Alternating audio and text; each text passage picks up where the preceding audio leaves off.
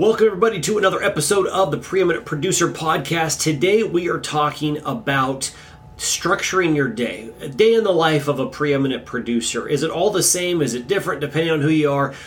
Today, we're going to be talking with two coaches, Rick Gregson and Matt Starkey, and they are going to be diving into kind of what their day looks like. And we're also going to be covering the topics of how do you start your day. There's a big movement and kick on this, how you start your day and waking up early. I mean, a bunch of motivational speakers talking about that. Is that really the key or not? That's what we're going to dive into in today's episode of the Preeminent Producer Podcast. Let's dive in. Are you a commercial insurance producer struggling to stand out from the competition? Do you find it challenging to grow your book of business and create a fulfilling career? If so, then welcome to the Preeminent Producer Podcast. Each week, we'll be tackling important topics, sharing proven strategies and insights from successful producers that are in the trenches and have traveled the journey to becoming a preeminent producer. You'll discover what it really takes to become preeminent and build your book of business in a way that isn't being taught anywhere else. Our hosts are experts in the field and have built thriving businesses by becoming the most trusted advisor to their clients. Welcome to your journey to becoming a preeminent producer. Let's dive in. I mean, every day is truly different, which is one of the beauties of this industry. This industry is fascinating. Being a producer can be just a tremendous, a great job. But one of the things that I think makes it so constantly stimulating and fulfilling is the fact that no 2 days are ever the same. Now, there are activities that I and other, preeminent producers try to maximize.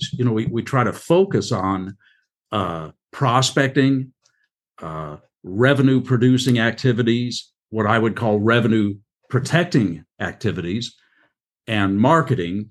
And we try to maximize that as much as we can. And some days you can spend a whole day doing nothing but that. But then the next day you've got a couple of fires to put out and a couple of client meetings, and you don't do anything like that. So, but again, as I said, that's what makes this job really interesting.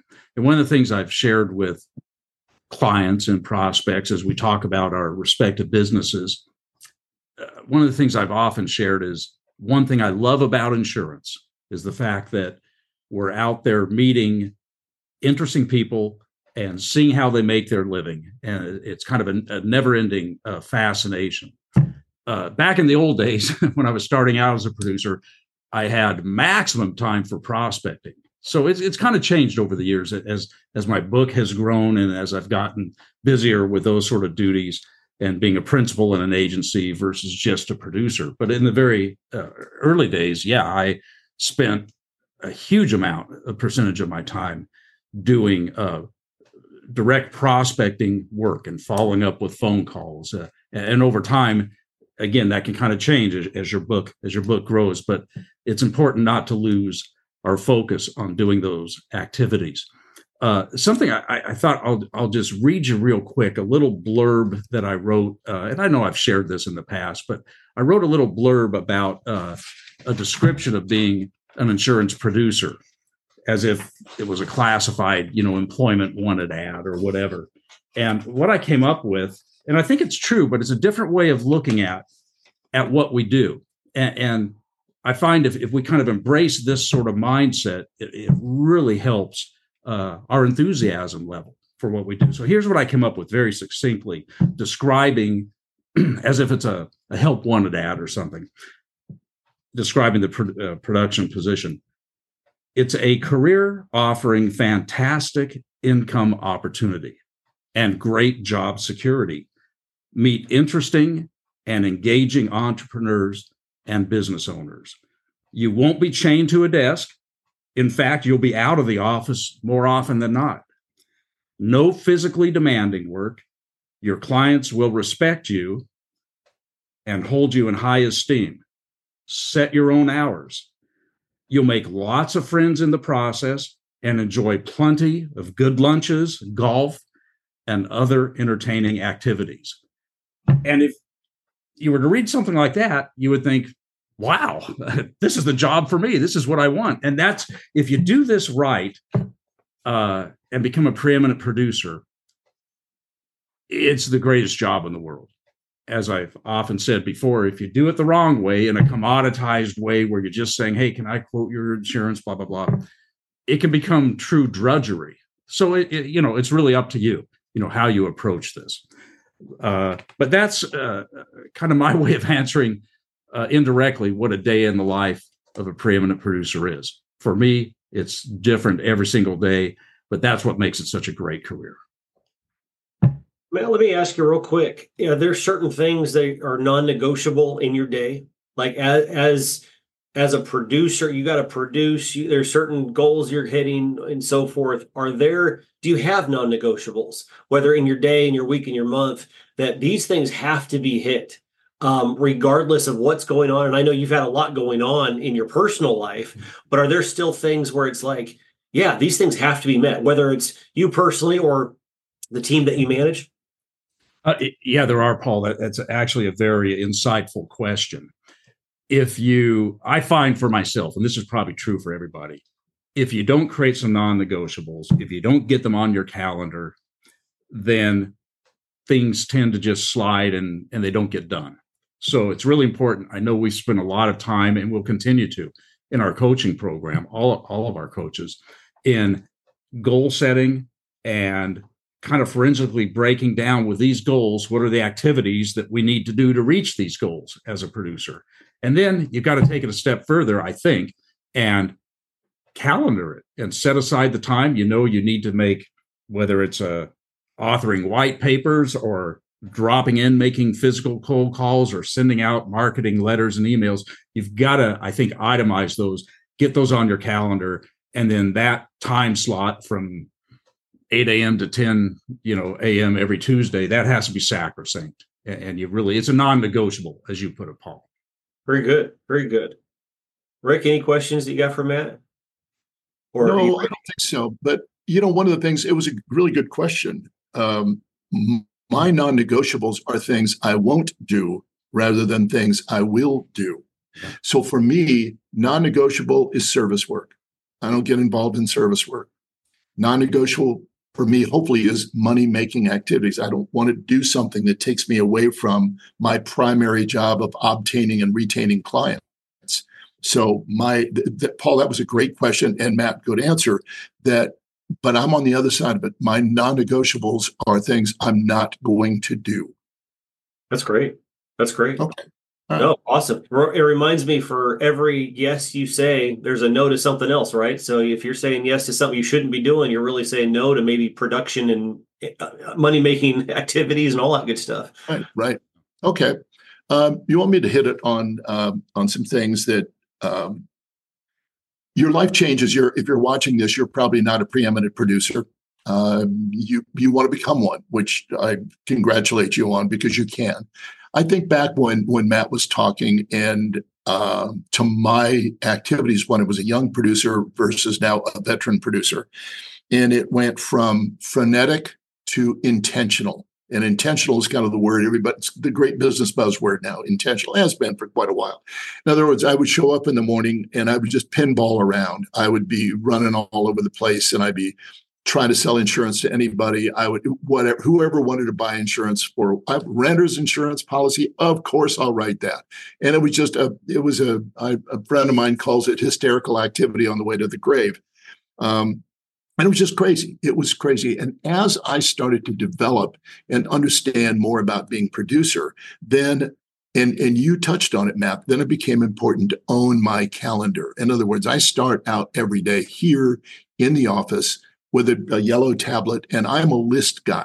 I got to make lists because our day gets so very busy that it's hard for me to kind of stay in the groove, and I'll walk out at the end of the day and go, darn it, I forgot to do 2 or 3 things.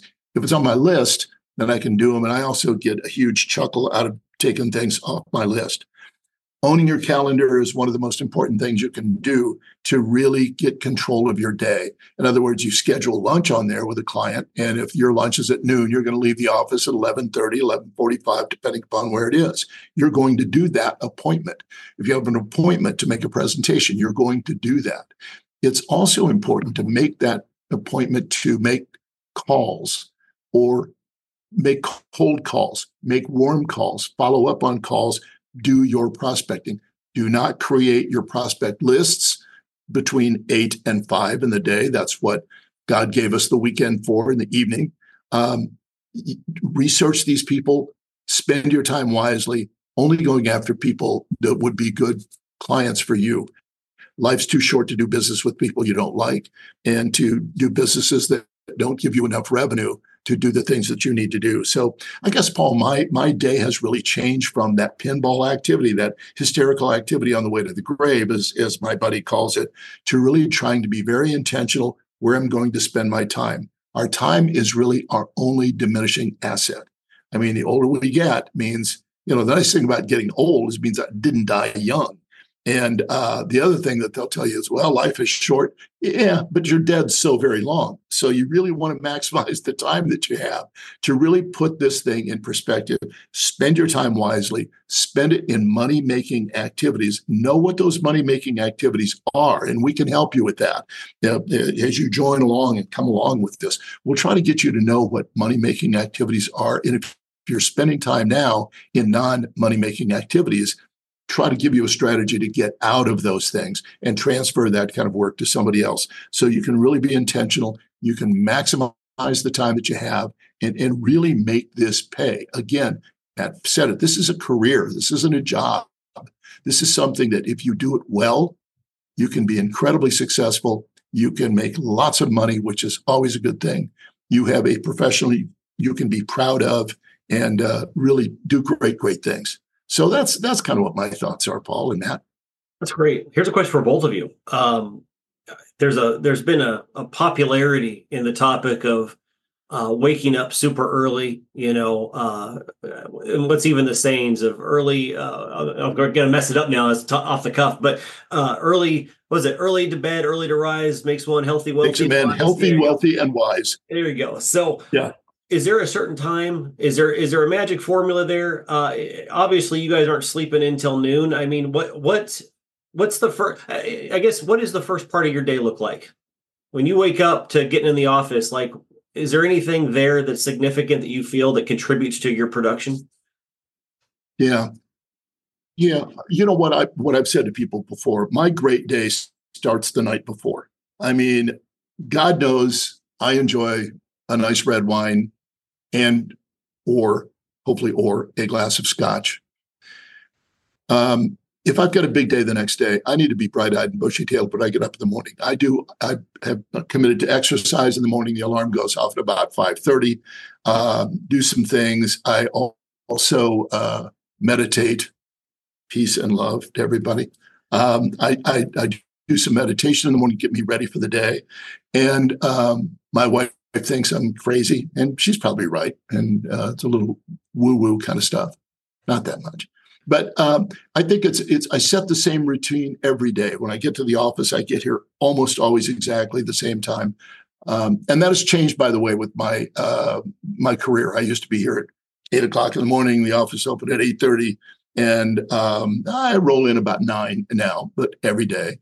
And my routine is pretty much the same. I know what my schedule is. I know what's on my to-do list, or the first thing I do, check my calendar, check my to-do list, or create my to-do list, and away I go. Yeah. I suppose maybe as life goes on, some of us become more creatures of habit and routine. I'm definitely that way. I feel fortunate in that I've always been really a morning person. And I say fortunate because if I can start my day early enough, there's no interruptions from the staff or even clients, and I can get a lot done in a compressed period of time, those early morning hours. I'm talking about before 8 a.m., before the typical business day starts, for most people. So I get up early.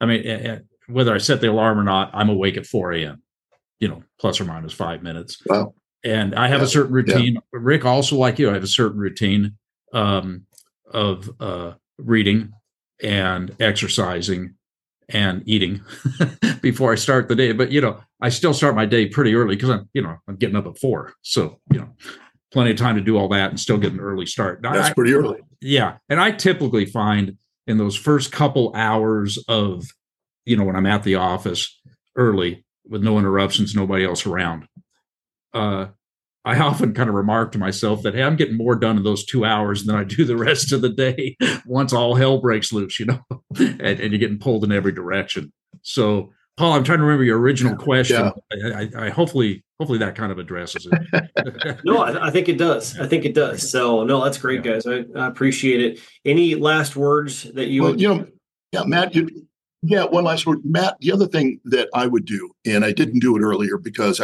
when I had kids at home, I didn't do this.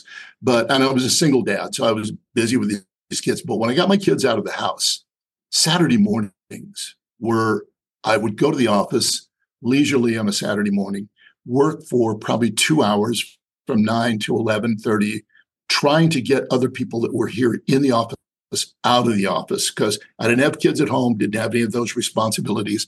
And I used to say it's 3 for 1. I can get 3 hours worth of work done in 1 hour. And Matt, I think that's what you were kind of alluding to there, those early morning hours where you're uninterrupted.